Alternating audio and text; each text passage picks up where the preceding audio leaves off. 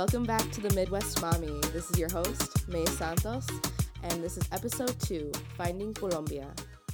So, I'm super excited to be recording today's episode today with my friend Juliana Pederson, otherwise known as Julie to me. um, and we met my freshman year of college, so it's really nice to be able to circle back today um, and see where we both have sort of been these past few years. Juliana Pederson is a Colombian American artist with strong ties to her birth country, Colombia, and her heart home of Ecuador. She's a multimedia artist with specialties that range from ceramics, printmaking, papermaking, bookmaking, and painting. She has studied at the Minneapolis Community and Technical College, received her Bachelor's of Fine Arts from the Minneapolis College of Art and Design, and is currently pursuing a master's degree in arts education at the University of Minnesota. So Julie, how would you describe your beginning or like the way that you started off in in Minnesota here in general? Yeah. so uh, I was born originally in Bogota, Colombia. I'm adopted. I was adopted when I was a baby, like six weeks old. So I've always known that I was adopted. Um, when my parents brought me back to the United States, they brought me to Scandia, Minnesota, which is kind of like it sounds. It's like Scandinavian immigrants and heritage. And so I, I grew up around that, and I was brought home to a brother and sister as well, who are also adopted. They're a lot older, 16 and 13 years older than me. So for a little while, it was the five of us in our family. And then um, my parents got divorced, and my mom and I were the only two left since my siblings were older, they were gone, and so was my dad and her and I were moving around into various cities in Minnesota, and then we went to, well, I guess towns, they're really small. and we went to towns in Wisconsin, and we finally ended up in Osceola, Wisconsin, which was where she taught for her whole life and where I went to school my whole life. And so we ended up close to my school district in just on the other side of the river valley. And I grew up there. And just like everywhere else I lived, it was pretty small um, Osceola was a town with one stoplight, two annual drive your tractor to school days. Oh my god. and a 30 minute drive to the nearest Walmart.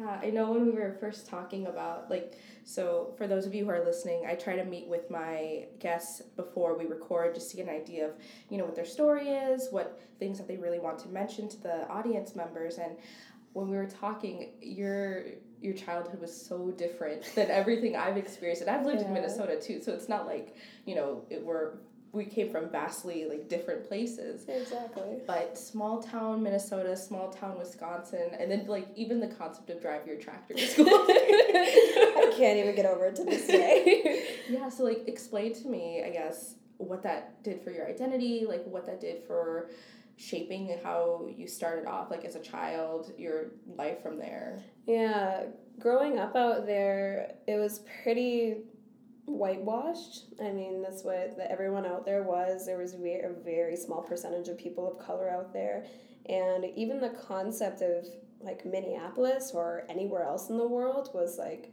forever away so, in my small town, I never even had a teacher of color growing up, which actually took years of reflection to even realize that. And my mom, who worked in the school district, didn't even know. I had to tell her, like, "Did you know that?" Oh, for She's sure. like, "Oh, no, I didn't think about it." But I mean, growing up in like a like mixed race family, she didn't have to think about it, whereas I took me a lot of work to do that. Mm-hmm. But the place that I could really like feel more like myself was a camp called La Semana. And it ended up being my home away from home. And I like felt like I actually fit in there. And um, La Semana is a one week summer camp out in Lakeville, Minnesota. And um, it's for kids who are adopted or have ties to adopted family members. And everyone is welcome there. Like my um, siblings, they went when they were younger and my brother's adopted from Minnesota, and my sister's from Colombia too, but they still went because my brother had ties, and it didn't feel as great for him. He didn't like it as much. but it was he was still welcome. And the resources there, even though everyone can come, the resources and education provided is aimed at kids from Latin America. It's kind of a place to be an adopted Latina kid, whereas you don't have to be the kid growing up in a white community and you don't have to be a kid from Colombia that is Colombian. Mm-hmm. You can be both at the same time, which is like super rare to find. Definitely. Like you didn't have to choose specific aspects of yourself to perform. You just had to like yeah. show up as yourself. Exactly. Basically. You didn't have to choose. You could just be you and yeah. you had friends that understood your things and they also had friends back at home that were white. Like my BFF is white, my other friends, whole entire group of like their posse of friends is white. And that's ne- was never really a problem and we get along with them, but we all just have something else that we right. share that goes a little bit deeper. Definitely. That camp um, had a lot of different classes for us to learn from. There were things like specialty, where every year they focused on a different country and mm-hmm. they would teach you about, say, Bolivia for this this time and you would learn about their dances, food culture. Other years it would be Colombia. They switched um, between Colombia and Guatemala a lot because there were there are more children adopted from those two countries that attended the camp mm-hmm. and i think that has to do with adoption policies and politics and stuff but it really gave everyone a chance to broaden their horizons and get to learn about their heritage which um, you and i were talking about never almost never happens in right. the public schools no totally and i think you know i i'm a midwestern mexican american woman and that has come with its own, you know, sets of issues. But one of the things I've never really had to do, and because of the education system, is acknowledge, you know, the, the histories of other Latin American countries. And of course, there's deeper issues beyond just that being shown in the education system, you know, Mexican nationalism and, and whatnot. But um, just being able to sort of remedy that by showcasing different countries so you get a wider view of what Latin America is, that's so important yeah. and essential for especially Midwestern you know, hundred percent. Yeah, it was like this whole secret place that we got to go, and it was really fun because we would get to be around our friends and speak a little more Spanish and like dance these dances and listen to the music and like Shakira took on a whole new meaning for us at that camp. And we even, um, one of the most important parts of it though, we got to take a class called Life, and every single grade class got to take it. So that's like kindergarten through seventh grade. And they took life, and each year they talked to you about um, basically the psychology of being adopted, Definitely. I think is what it comes down to. They talked to little kids about um, feeling included, they did community builder games. They um, like asked you questions. And one game in particular, they asked little kids to come up with their own name of their skin color. And so we talked about like my skin color is pancakes, my skin color is cinnamon and stuff like that was a lot more different than just brown. Right. And like different than white. Yeah. We got to be our own like seeing the depth in your skin color and exactly. really recognizing that beauty. And like of course with the vocabulary that you have as a child, but like being able to have that agency is so important. That's yeah. Really, it can really change the way that like children see themselves. So life taught you a lot of that. Um, life too, but like life class, life in general, but like life class. um, they also talked a lot about like this, like I guess um, they talked a lot about adoption and how adoption stories differ a lot and how if you want to seek out your birth family and your birth parents how to be prepared for that. Mm-hmm. and they showed us videos of kids who have done the search and haven't found anything and some kids who have done the search and found their parents but they didn't want to talk to them. And there's a, like a million um, like thinking in spanish it's like un montón de posibilidades. Right. Um, of things that could happen to you um, I mean, so that really was the most I ever felt connected to myself growing up. Mm. And I came home every summer, like with new knowledge and a little bit more Spanish and just a legitimate heartache from knowing the rest of my world couldn't be like that For sure. No, I think it's almost like a nostalgia for something that you never really had that background in. I, I think of that like when when I'm looking at certain things with my Mexican heritage, you know, I'm not Mexican, I'm Mexican American, mm-hmm. and there's nostalgia that I have even though I never grew up in Mexico and I don't have that background. So it's interesting to think about that, and especially in the Midwest, like how does that, you know, how does that manifest in our work? So that's a that's a question for audience members to think about, like the nostalgia of being a person of color and thinking of your homeland, right? Exactly. Get at us. so um, my next question for you is how did you end up from small town Wisconsin and Minnesota in Minneapolis at MCAD? What was like the decision process and what was that like for you coming over, you know, to the Twin Cities basically? Yeah, that was a big decision and it took a lot to make it. I was reflecting on that and I was thinking about um, in high school, I was always drawn to the arts. I did choir and theater and any kind of design, like the yearbook, and mm-hmm. I did visual arts classes, every single one I could take. And I did a photography internship, and those were classes that I loved. And I did love school though. I loved going to class, I loved seeing my friends, but I was thinking about how my other classes really gave me enjoyment because of the companionship of my classmates mm-hmm. and like kind of learning new stuff but my arts classes they gave me really a sense of independence of my own learning and I didn't feel like I had to have a friend in that class to be happy. I was on my own and I took my learning into my own hands and I just went for it and I made sure to learn as much as I could and spend as much time as I could in those art rooms or in the theater or choir. Any part of that was all on my own. And so I knew that that could be something that I would enjoy myself and that I mm-hmm. could live with myself doing. So I took the advice of my only creative professional relative.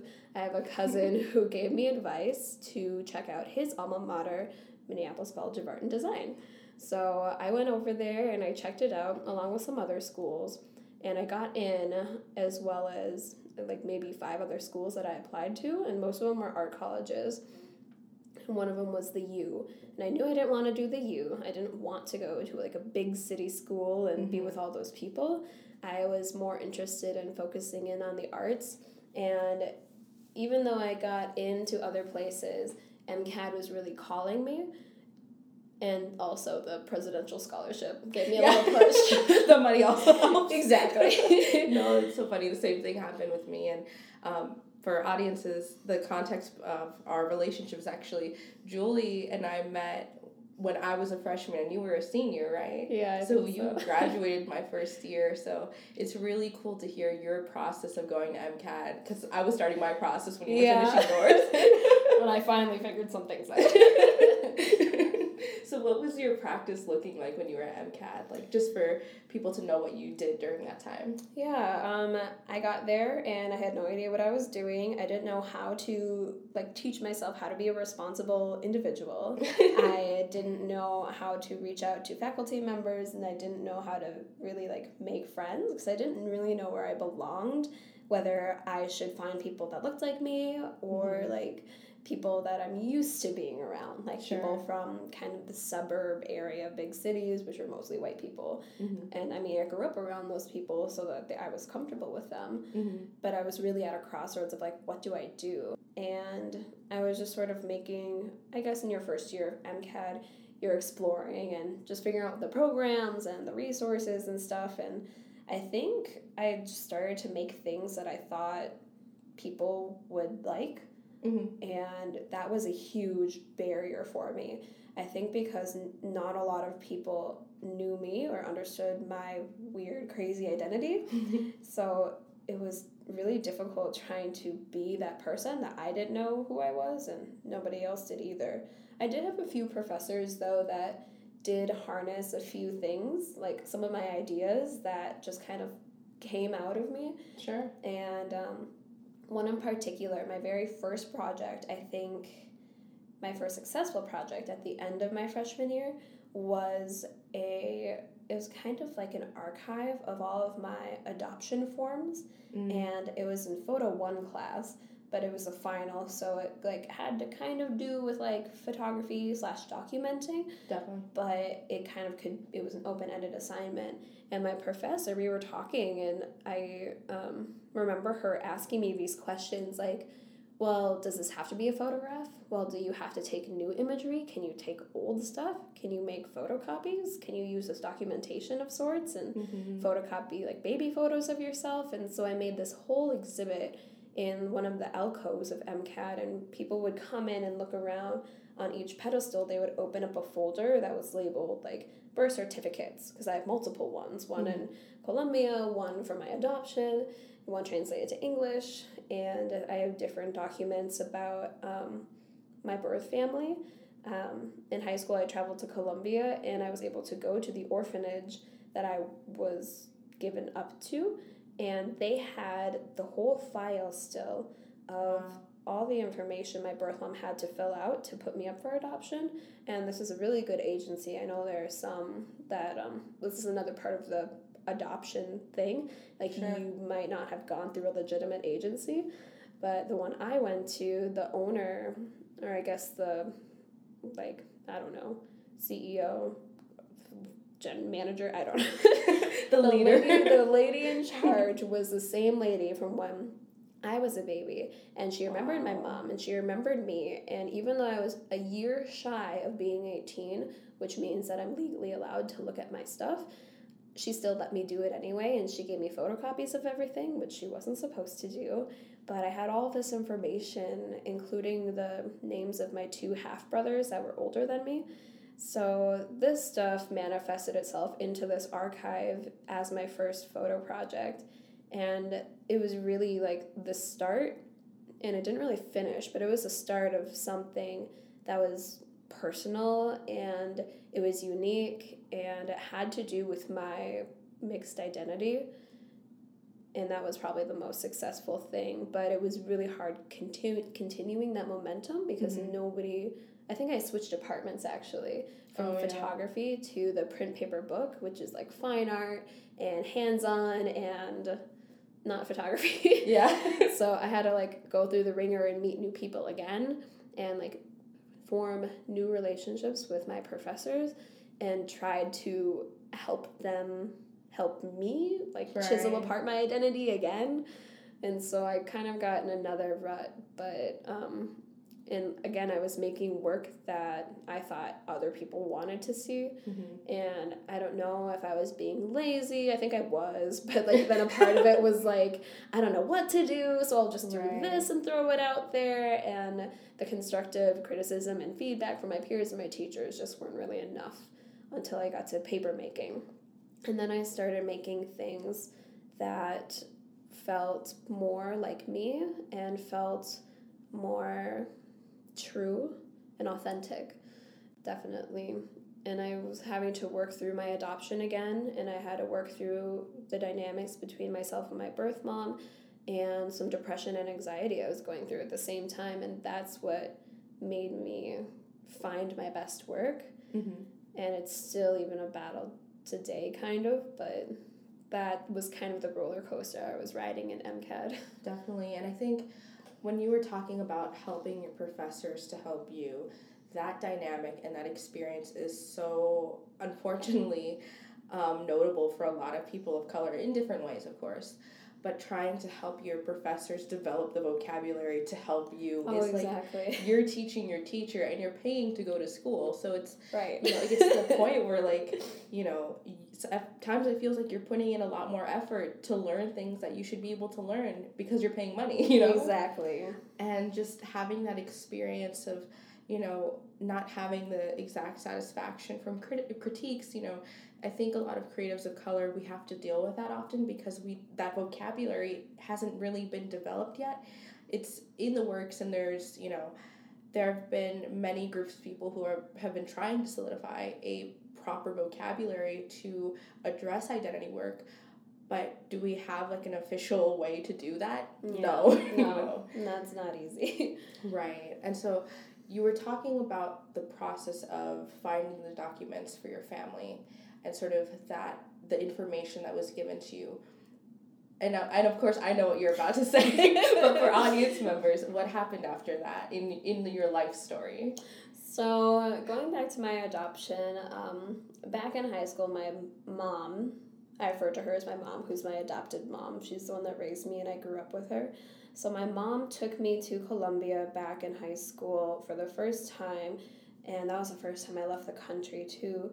We were just tourists. We explored Bogota, which is where I was born, and we explored Cartagena, which is one of her favorite places to go.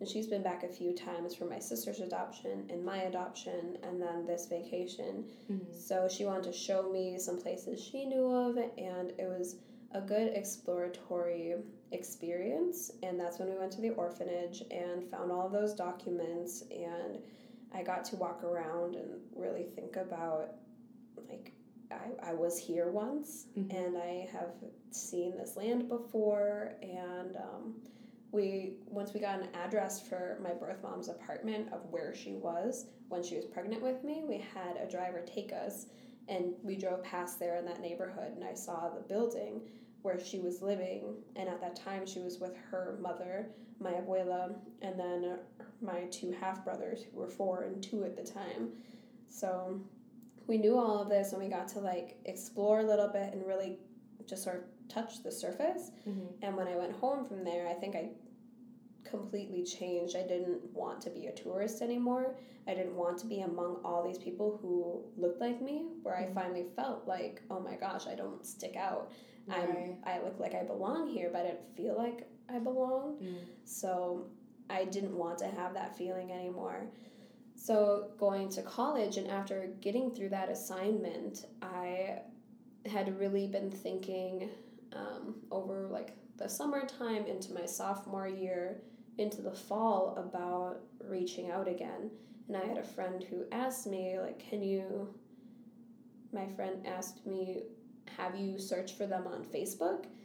And I was like, um, yeah, a while ago though. And they were like, oh, of course you have, duh. Like, why did I even ask? Like, don't even listen to me, I'm crazy. And I was like, no, maybe I should take a look again. And they were like, no, no, don't do it just because of me. And I was like, you know what? Like, why not? Mm-hmm. Why not just take a look? And I'll look again. And I did the same thing I always did, like, pulled up and looked at my birth mother's name, and like a list of people came up, and it didn't really match up. But then I thought back to those half brothers that I had, and mm. um, I thought about their names because um, I don't think my half siblings have middle names, but they have the traditional two last names. Oh, so sure.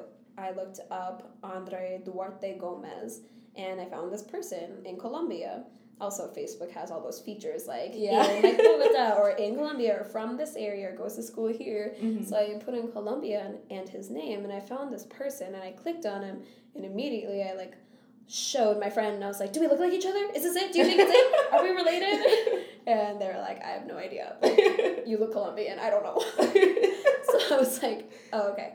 Thanks. Well, yeah, let me keep looking. I'm jumping the gun here. So I was looking at this person's profile and looking at their photos and I was like, hmm, okay, well if this person's one half brother, then maybe he should be friends with the my other half brother.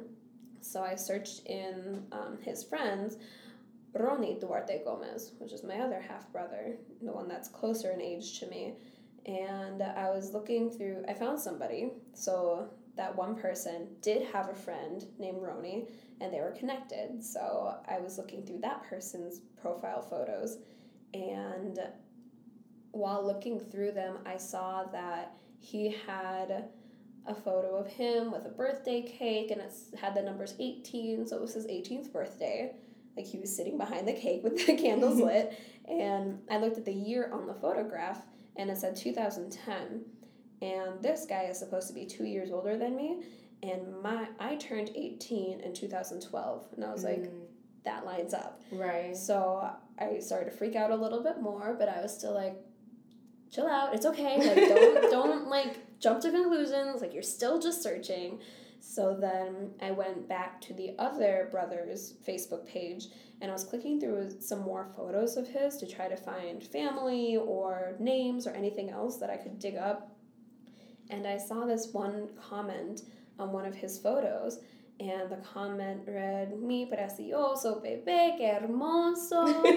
and I was like, okay, like oh, oh, like an older woman would probably comment that to her son, I'm guessing. Like, mm-hmm. my precious baby, like, you're so handsome. So I clicked on this woman's name, which was Martha Gomez Hernandez, which was my birth mother's name. So I thought, as like the page was loading, I held my breath. I thought that I found this one guy's Facebook, which led me to a potential second half brother, which led me back to potentially my birth mom, all in one Facebook sitting. Right. Like I've done this search before, and never come up with anything. So oh, totally. It might be the time. So I was brought to her page, and all this information that I had pulled from those adoption documents told me where she was from, her birth date, um, how old she was and so I looked on her Facebook, and I mean, coincidentally, they make you enter all that stuff in. Mm-hmm. So it said Marta um, Gomez Hernandez from Codazzi Cesar, which is a region in Colombia, which lined up to where my birth mom was from. And then I looked back to her profile pictures and I was going through them. And she has this weird thing with like Photoshop. So some of her photos were like not indistinguishable to a person or a face. So I was looking through and I finally found one of her wearing this whole costume. And she was a bruja. She had this witch hat on and she had like this mask and like makeup. And she was standing there and she looked so pretty. And so it was taken on October 31st, which is Halloween. Mm-hmm. They, they celebrate that there and that's also her birthday of my birth mom. So I look down into the comments and somebody says, Marta, feliz cumpleaños. And so I figured out that this woman is from the same region as my birth mom. She has the same birthday as my birth mom. She has two kids, apparently, it would seem, that are the same ages as my half brothers. This has to be it. Wow. And so I looked at her and I tried to ask again, like, does she look like me? And I I don't right. I don't know if anybody would know at first glance, but then I I figured out I'm pretty sure this is it. So I wrote out a message in Spanish, which took me about a week to translate. I was terrible at Spanish and I I sent it off. And then I waited a whole week in between my classes. I was checking Facebook to see if she had read my message. She hadn't yet. And so it was a week later that I checked Facebook, and by chance, it had said seen at whatever, 9 a.m. And I freaked out and I was like, oh my god, she said, oh my god, what, did I, what if she responds? What if she doesn't respond? What do I do? So I had to sit there and suffer for another week because she wasn't responding. And later she told me why, but a week later she finally responded. She wrote back a message saying, See, I know who you are. I know that you are my daughter, and yes, I am your birth mother. And I would love to know more about you, and I would love to tell you this story. And so that's how we finally got connected. She had told me that in that week of seeing my message, she freaked out because she had only told her mother about me. They were living together at the time when she mm-hmm. was pregnant, so her mother knew, and my half brothers knew, but they were so young they didn't remember and she had shortly remarried after I was adopted mm. to the love of her life, and they had a baby pretty soon after. So she had her baby girl that she'd always wanted, who's my younger half sister, and none of those people knew that I existed. So she freaked out and ran to her bedroom and her husband came over and was like knocking on the door like hey you okay? Like what's You're going on? kind of freaking out. Yeah. and she finally opened the door and explained to him and he sat down with her and listened and then said why don't we go talk to her? Like i'll go with you. I'm going to help you write a message to her. We'll do this together. And that again is like something that almost might never happen. Like especially in La Semana, they would tell us stories about like even if you get so far as to communicate and to reach the right person, her family might not know and her current husband might not be okay with it. So right. you might not get contact for like even fear of her life. Mm-hmm. So to have this happen was really like the best case scenario out of everything. It's like a one in a million miracle. Right. I know when you were first telling me the story, I was just so astounded by like the chain of events and how it continued building up. Like, I feel like this is a story you could only see in like a movie, right? Yeah. and also, like, just to point out, like, your birth mother's husband's reaction, like, he must really have a good sense of his like a, like a healthy sense of masculinity to be able to be such a good and healthy partner during this time you know you have someone who's contacting you and is like you know i think you're my mom and he's Yeah. helping her navigate that that's that in itself is also incredible too You know. so so what was the process you know you you're able to speak to her you get in contact what happens next Well, I had tried to stay in contact with her, but I was I was in school, and um, I think it's been a theme in my relationship with her that I'm in school. I had to work two jobs to put myself through MCAD without piling up a mountain of debt, and so I was always busy. sure And uh, the studios at MCAD are conveniently open 24 7 if you have access. So I was always making work. And I just didn't feel confident enough to have a conversation with her or to speak to the family. And I was nervous that I had a half sister and I didn't know Spanish that well. So I needed help whenever I needed to talk to her. And it was like extremely overwhelming. It was everything that I'd ever wanted in my life but I was really scared of Totally. how to go about it. right And I got nervous about my adopted mom, but she was really supportive. But I think in the end, I just ended up making excuses of like reasons not to talk to her. So I tried to finish out school, and I learned that my half sister was pregnant and she had a baby and a little girl. And she her name is Deanne Juliet and they said they used that name because of my name Julie Aw.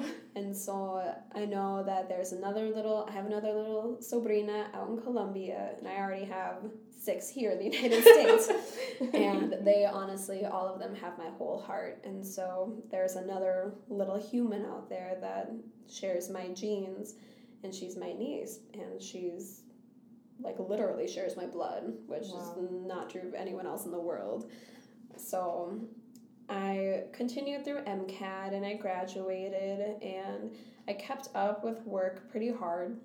I stayed working in the print shop as an assistant at MCAD.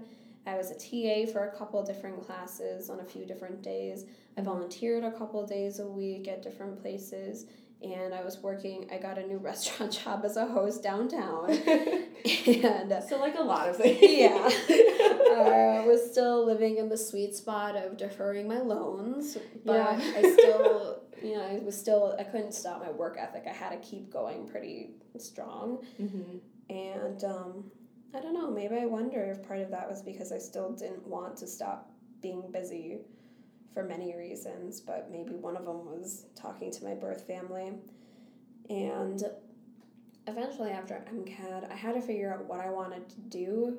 So I thought a lot about the volunteer positions I had, which were teaching English as a second language to adults. Mm. And some of it was to little preschoolers who had to be in daycare while their parents were taking those English classes. Mhm. And I was in one location in South Minneapolis over on Chicago.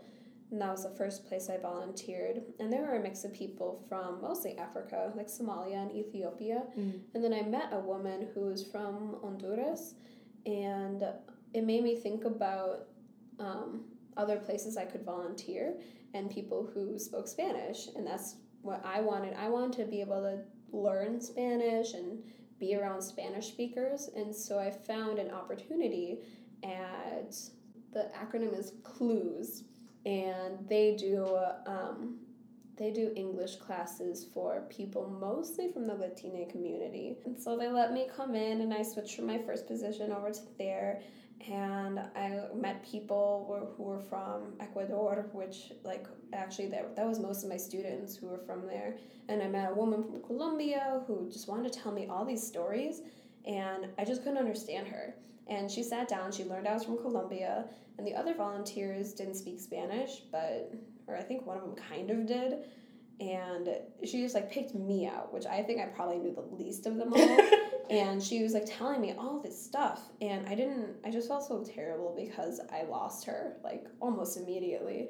For sure. So I was like, well, I gotta do something about that. I can't like hide from everybody who speaks Spanish forever, especially if I want to be around them. Mm-hmm. And I was looking up opportunities to maybe go abroad and live there.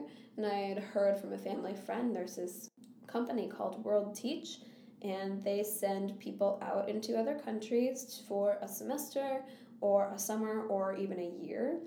Um, they do have different lengths, and you can go teach English. And they did. They had positions in Colombia, and the location you could end up would be like anywhere. And Colombia is such a huge country, but I was just really hoping like if I get in, maybe I can tell them I want to be in Cartagena. Maybe I can live with my family. That'd be great. Mm-hmm. And I had started to apply. Um, and I had support from people that were like, "Oh yeah, that sounds great. Why don't you do that?" And I had gotten all the way through until I got to my application essay, and it stopped me pretty much dead in my tracks because I've been a terrible procrastinator, terrible writer. Like I have never had that ethic to write that well. For sure. And I don't know why. I love I love to write, but that stopped me for sure. Mhm. And I still wanted to do it, and I just couldn't get myself to. And somewhere in the middle of that, I got an email from World Teach saying that Colombia has been canceled. so we appreciate your application, but you can't go there anymore.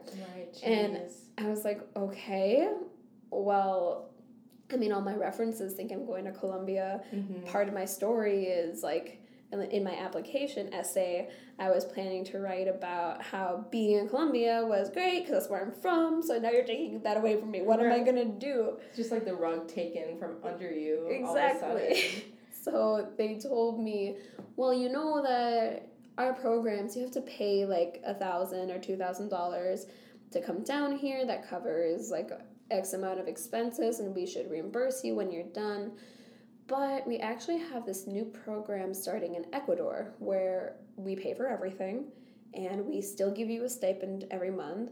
And basically, you come down for free and we'll pay you to come live here.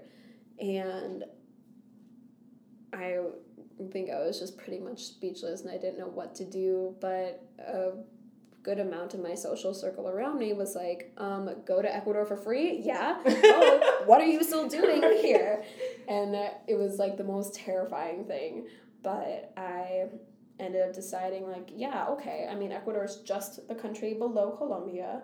Um, it's a small country. And it'd be easy to get around and travel, so why not? Go to somewhere new, add another country to my list. That'd be great. So um, it was really hard to say yes to that, but I knew I had to embark on that journey because otherwise, what was I going to keep doing? Stay in the city, stay at the same college I just graduated, and work in the same restaurants downtown that I've always been at. It just sounded like the right thing to do. Right. So, Like you needed a change, like something to really shift your perspective almost. Yeah, and I was ready to be in a place that made me recognize where I could have been, Mm-hmm. where I could have grown up. Totally. So that was really helpful in like pushing me to do that.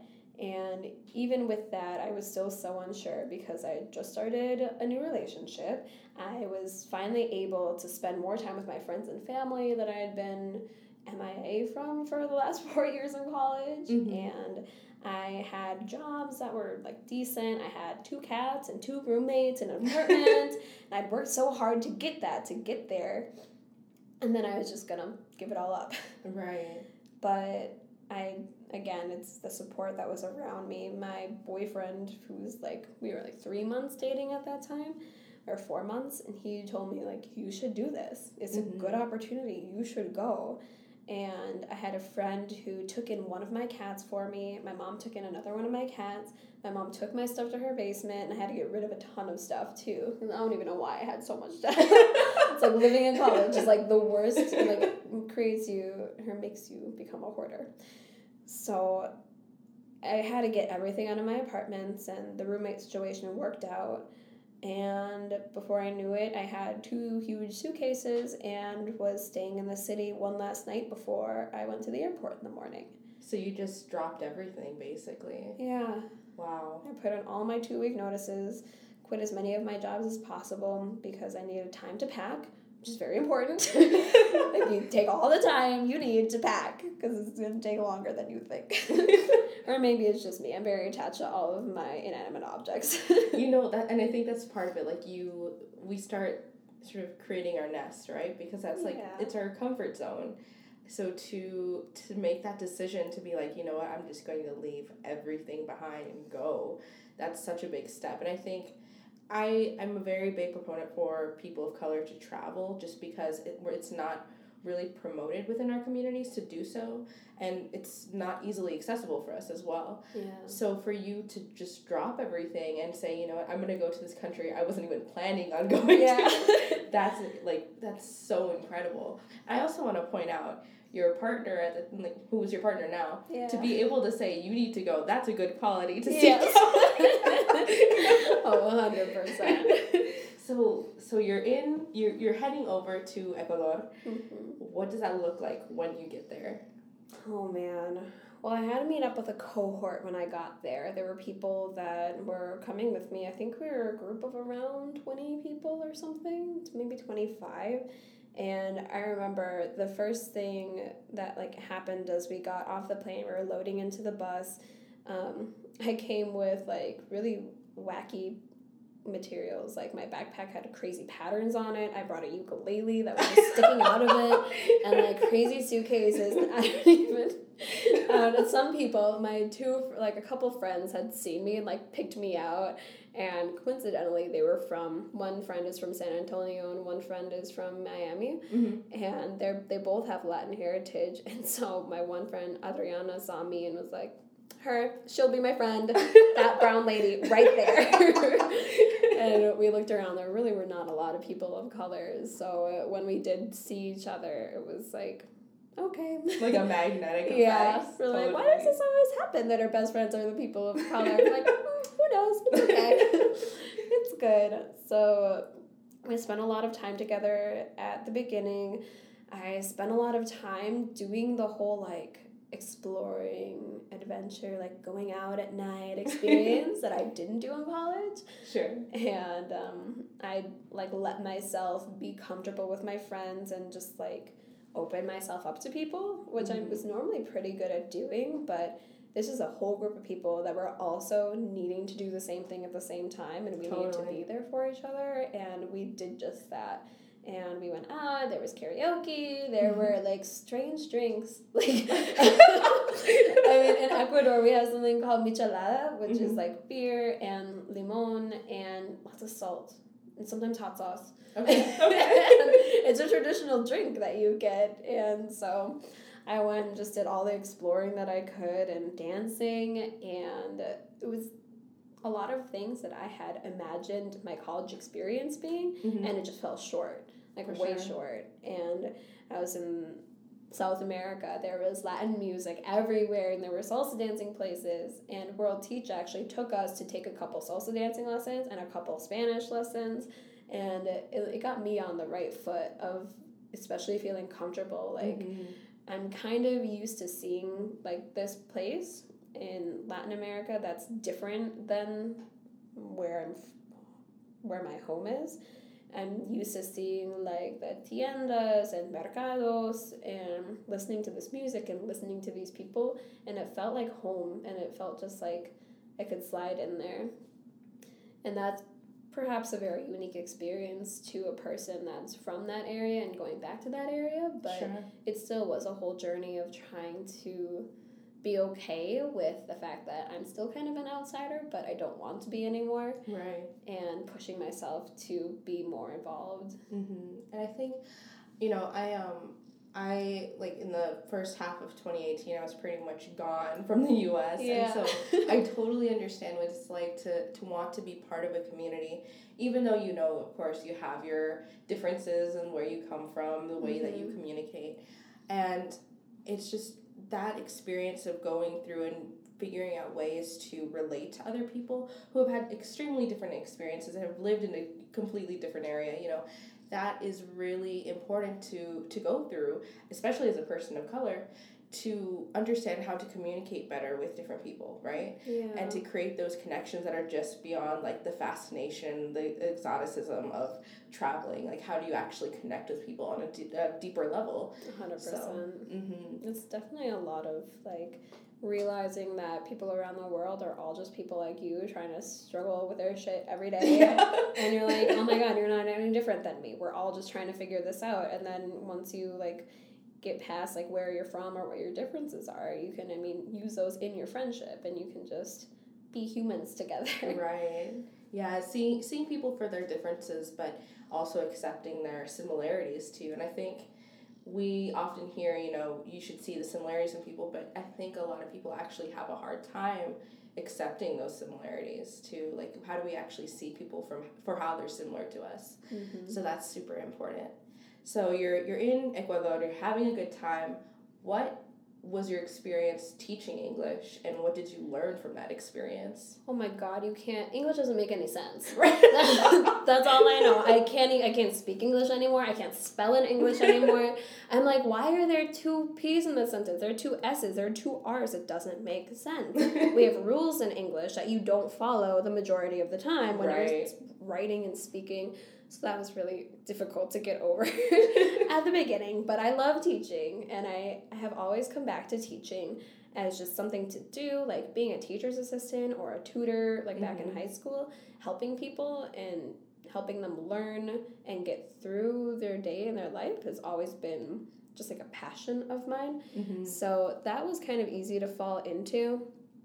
And for half of my classes, I got to teach in an elementary school in Otavalo, which is two hours north of Quito, the capital. And so I was kind of like sandwiched in between the border of Colombia and the capital city. And uh, I lived in a valley between two mountains. And my workplace was called Unidad Educativa Sarance, which is Quichua for standing town. Sarance is. Um, and my students, I had about maybe 400 kids between pre K and seventh grade. Wow. And the government is the one who's who brought in English teachers because they decided there was a 3,000 teacher deficit in the country that people needed to come in. And I was, my assignment was to do second grade through seventh grade. And I got to see the kids in second through seventh grade one time a week to finish out their English lesson Mm. or start their English lesson of the week. Just kind of co teaching with this other lady. But we were too busy to like work with each other. So she was doing her own thing, and we tried to work together to follow the book that the government g- gave out and work on tests and look at things that I had used in my schooling learning English, which is different than learning it as a second language. Right. So we tried our hardest to work together to figure it out. But in my spare time, I was given another assignment to work with pre K, kindergarten, and first grade classes Mm. because they didn't have English either. Even though that wasn't what the government told me to do, the school thought that I had lots of time on my hands. So I went in there and I was like, what, what do you want me to teach them? And they're like, English. And I was like, with what? And Yeah. they're like, I don't know, you figure it out. And so I had to make my own curriculum for them. Oh, for sure. And I remember feeling like so ridiculous walking into a classroom and all the kids there are so tiny. Like they're so itty bitty. Like here, like a second grader is like the size of one of my third or fourth graders down there. And so Oh. I had like no concept of how old these kids were. And my pre K, I walked into their classroom and I started writing on the board, like, red. Can you say red? And pointing to the word red. And their teacher came out to me and they're like, she was like, they can't read yet. And I was like, Oh. right. so let's Okay. backtrack. Going backwards. So I ended up creating my own curriculum for those little ones based in art.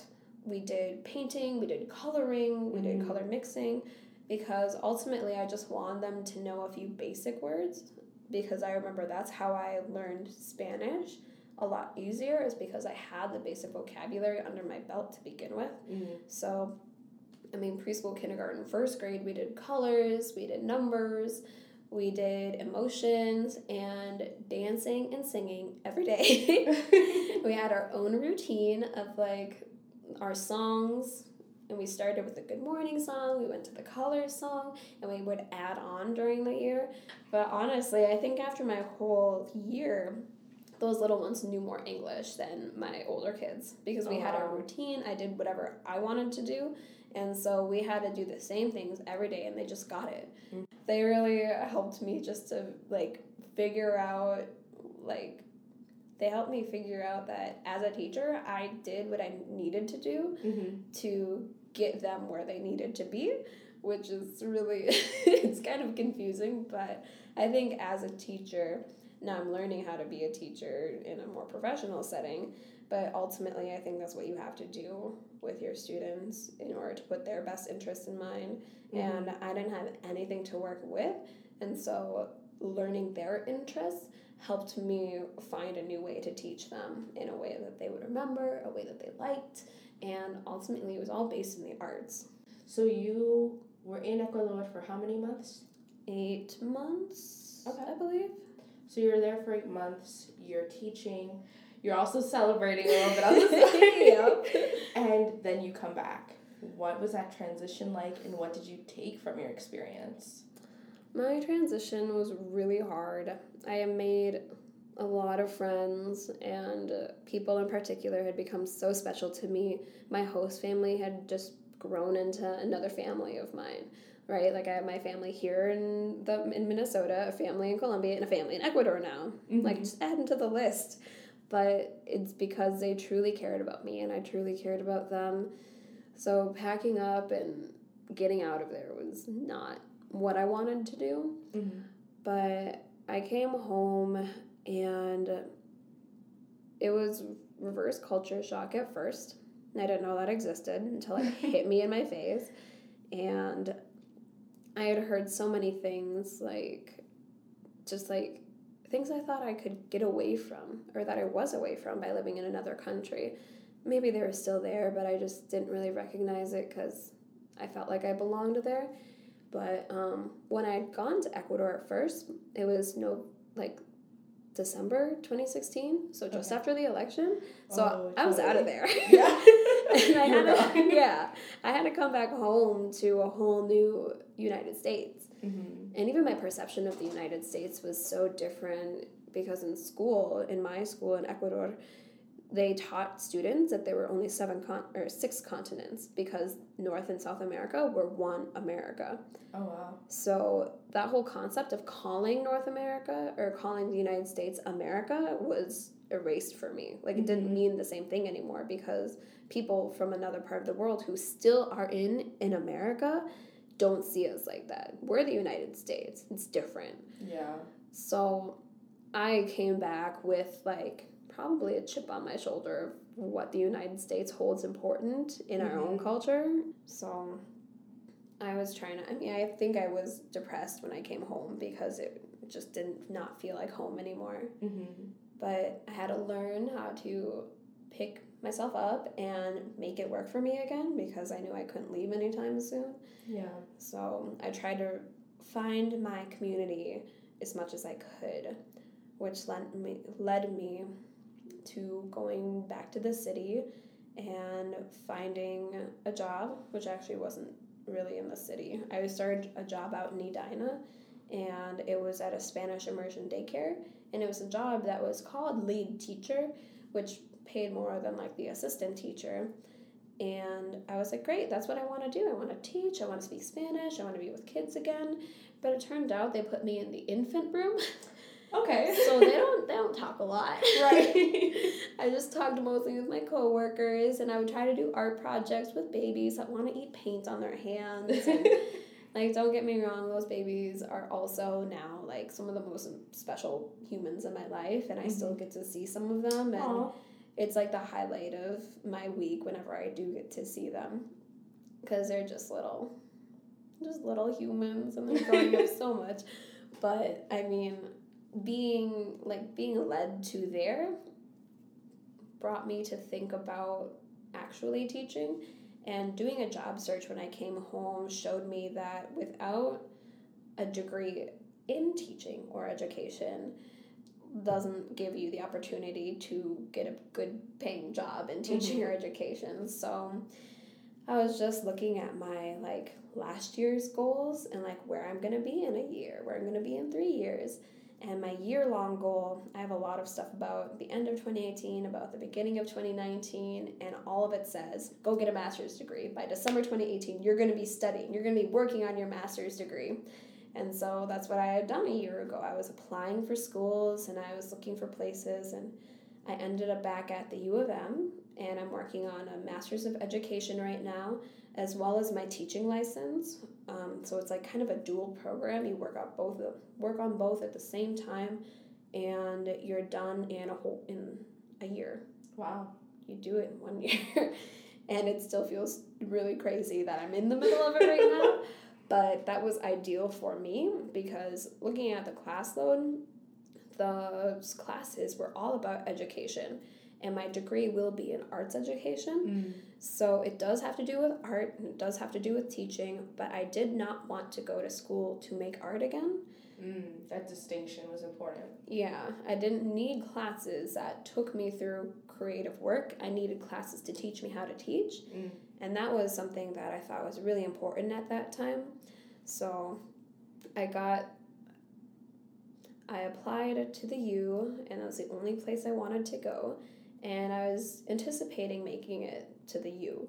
And I needed to do some prereq courses before then. So as the year turned into 2018, I had quit my job and I had moved in with my sister so I could start going to school at MCTC, mm-hmm. Minneapolis Community and Technical College, so I could take those remaining classes that I needed to do.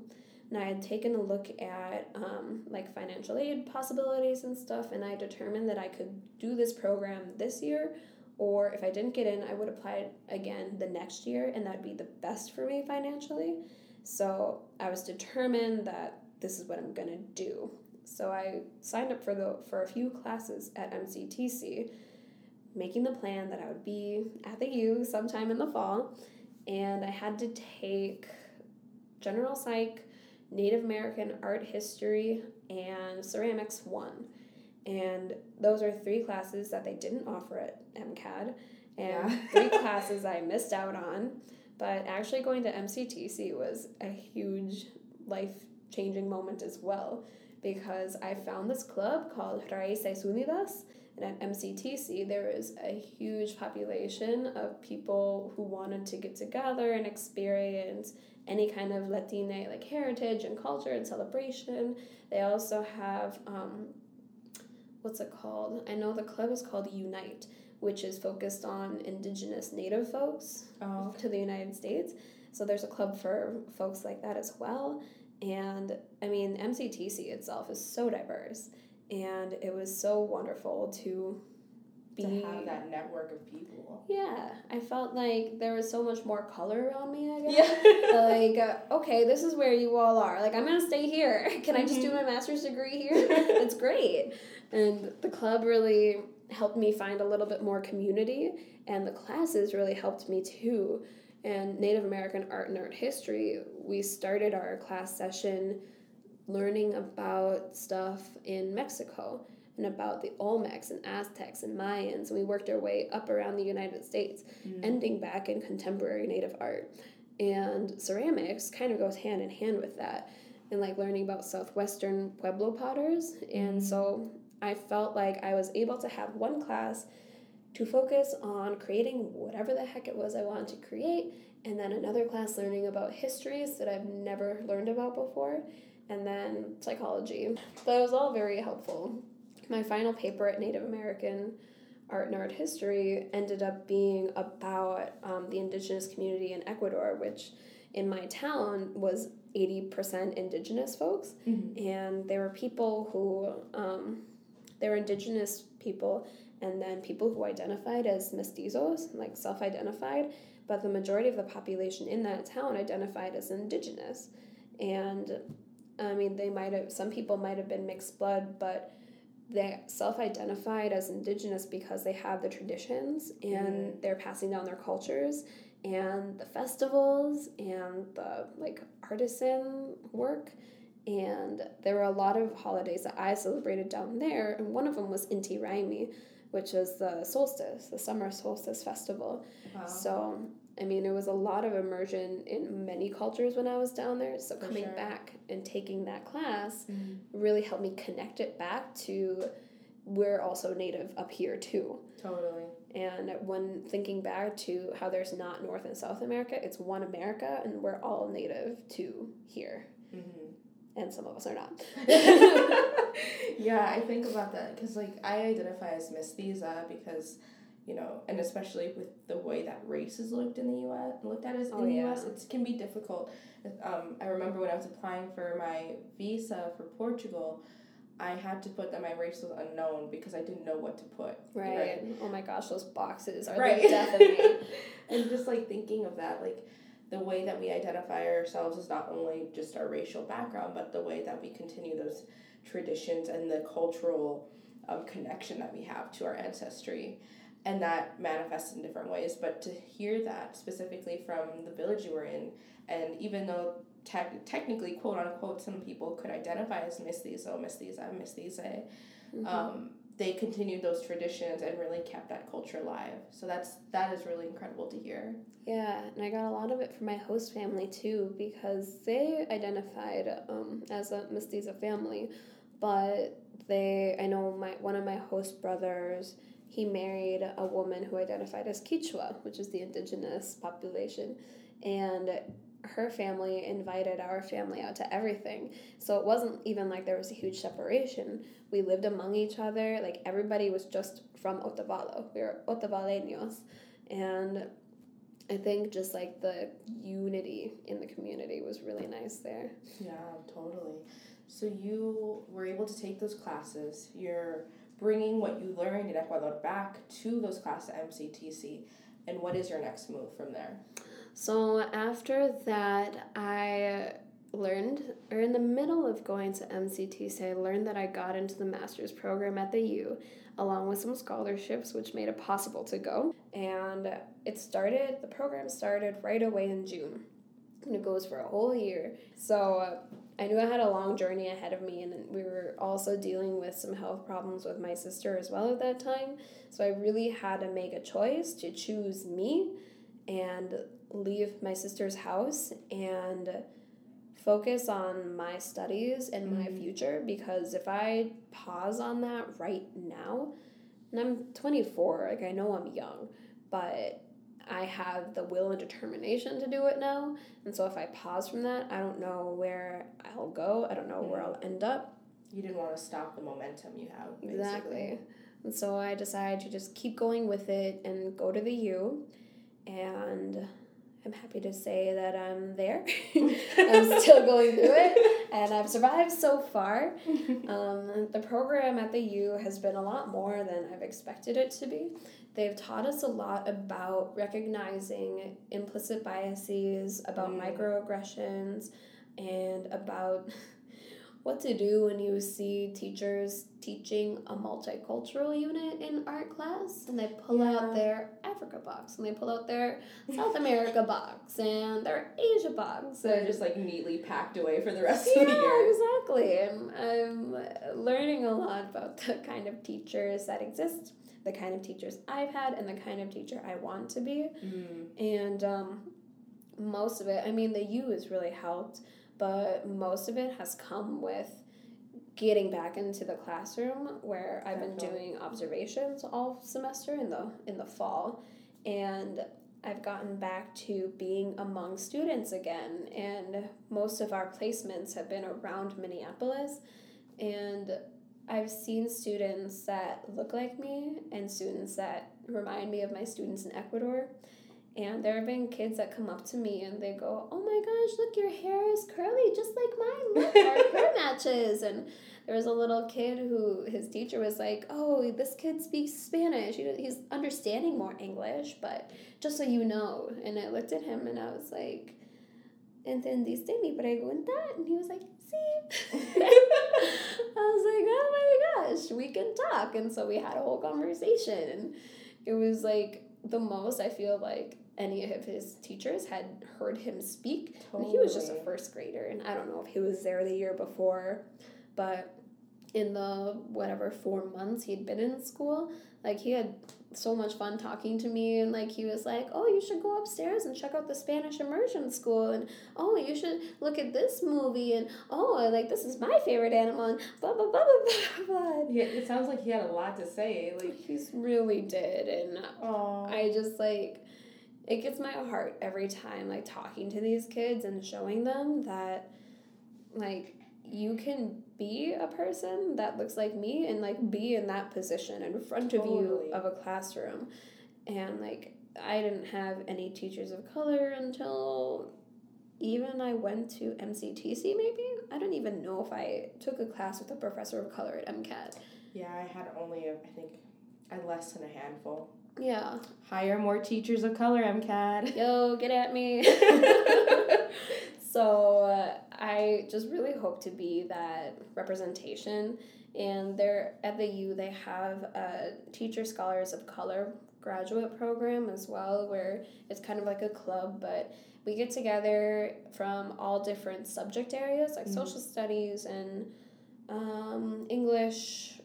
English as a second language, or there are teachers that teach um, or that are learning how to teach second languages, so like Spanish and Chinese and mm. French maybe. Um, and we all get together and hang out, but then the program also sponsors like dinners with St. Paul Public Schools and like Richfield Public Schools. Wow. And they want to come meet us because they want more teachers of color in their districts. And I mean, that's what we're there for in the club for to be all in one place at the same time and you can talk to us. So we get to have opportunities in that way too, to kind of look towards our future. Mm.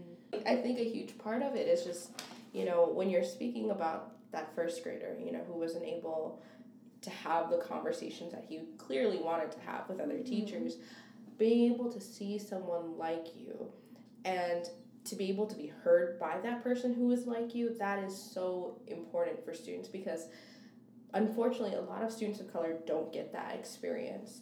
So what does that do to, you know, students of color's mental health? What does that do to their identity, you know? Those are just sort of larger questions we have to think about, you know, as community members.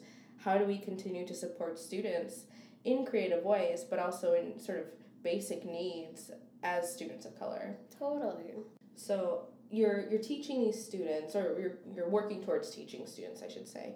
How do you plan on using creativity, not only in just the art aspect of your work, but in creating the curriculum for your teaching experiences? Yeah, I really hope to build on the community of wherever I work like whatever district I work in, mm. community is going to be very important in learning who my student body is and learning where they come from, learning their stories. Like obviously I love working I loved working in Ecuador where the kids looked like me and we mostly spoke Spanish, but here it, there are so many different kids from everywhere right. and so being a part of that community as a teacher is so so important and so i mean there are many ways to do that and um, i'm getting better at it too and like just getting out and meeting people going to events and speaking um, and i also know that just teaching students just being with students where there is an opportunity for mutual learning mm. where they can learn from me but i can learn from them and i can be inspired from them too is part of the reason i wanted to be a teacher in the first place because every time i have students with me whether they're pre K through elderly folks, no matter what, they teach me something and they inspire me in some way. Mm-hmm. And like, I'm a social person that gets like a social high from being around people. So I think that being able to have this like mutual energy and being able to build each other up will be different than what I have had in my like teachers past. Sure, like that that reciprocity when you're working with your students and they're working with you as their teacher, that is the creative aspect of that relationship because Mm-hmm. you know unfortunately there's not many professions where that's in sort of highlighted and and recommended for professionals to have that development of that relationship Right. totally so we're as we're wrapping up it with your story and sort of the things that you've learned through your journey um, if you could give your younger self like let's say five years ago some advice what would you say Gosh, I think I was 19 five years ago. Oh, jeez. well, I definitely would have told myself to be patient, that your creative genius won't just appear overnight, and Mhm. like to keep working at it because without like doing things and failing multiple times, you're not going to get anywhere. I think I was so afraid of that when I was younger, afraid of failing, afraid of falling on my face, afraid of creating things that people wouldn't like that I just sometimes would hold back and I would just be like, nah, it's taking too long, like this is good enough. And so the patience really comes in and also following my instinct. I think after leaving college I started to do that more, like going to Ecuador. Like sure why not? yeah but like especially back when I was younger, when I was trying to develop my creative practice, I knew things that I should have been doing and I knew things that like creative projects that I wanted to do and I held back. And I just shouldn't have done that. So my instinct was right and my brain was wrong. Something. your heart was right but your brain was wrong yeah. Totally.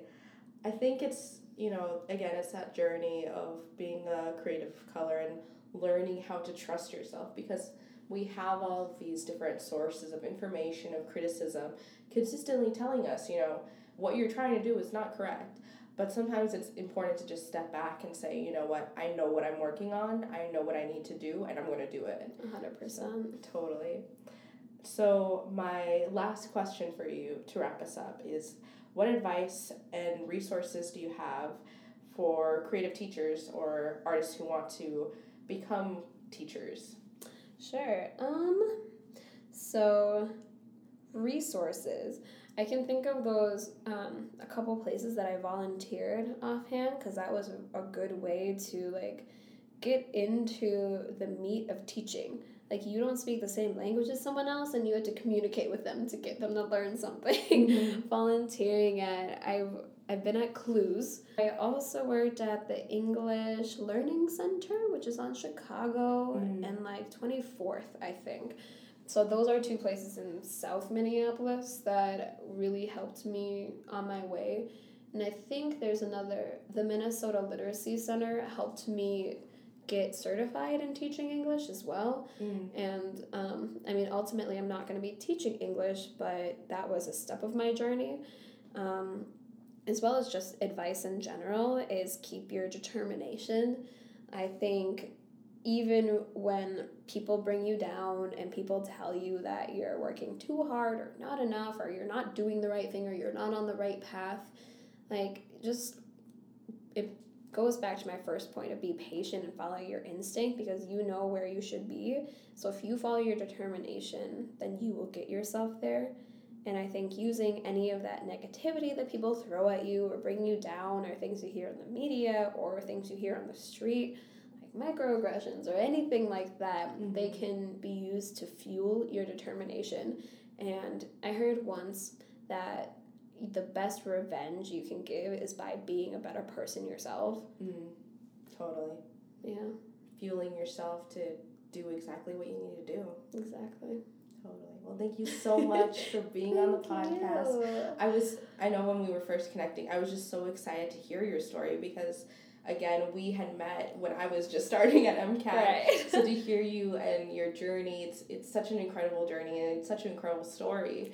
Well, Um, yeah, and it's just it's great to hear that you've been doing amazing work. Yeah, well, I mean, on the other end too, it's great to talk to you and hear you and everything that you're doing. Because I still, from the teacher perspective, the little itty bitty freshman Maze is grown up and doing big woman things. Big I moves. Awesome. Well, thank you again, and I will definitely be putting links to your portfolio, whatever you want to have linked. Hire her. Yo, Give her some work. I am professional. awesome. Thank you again. Thanks.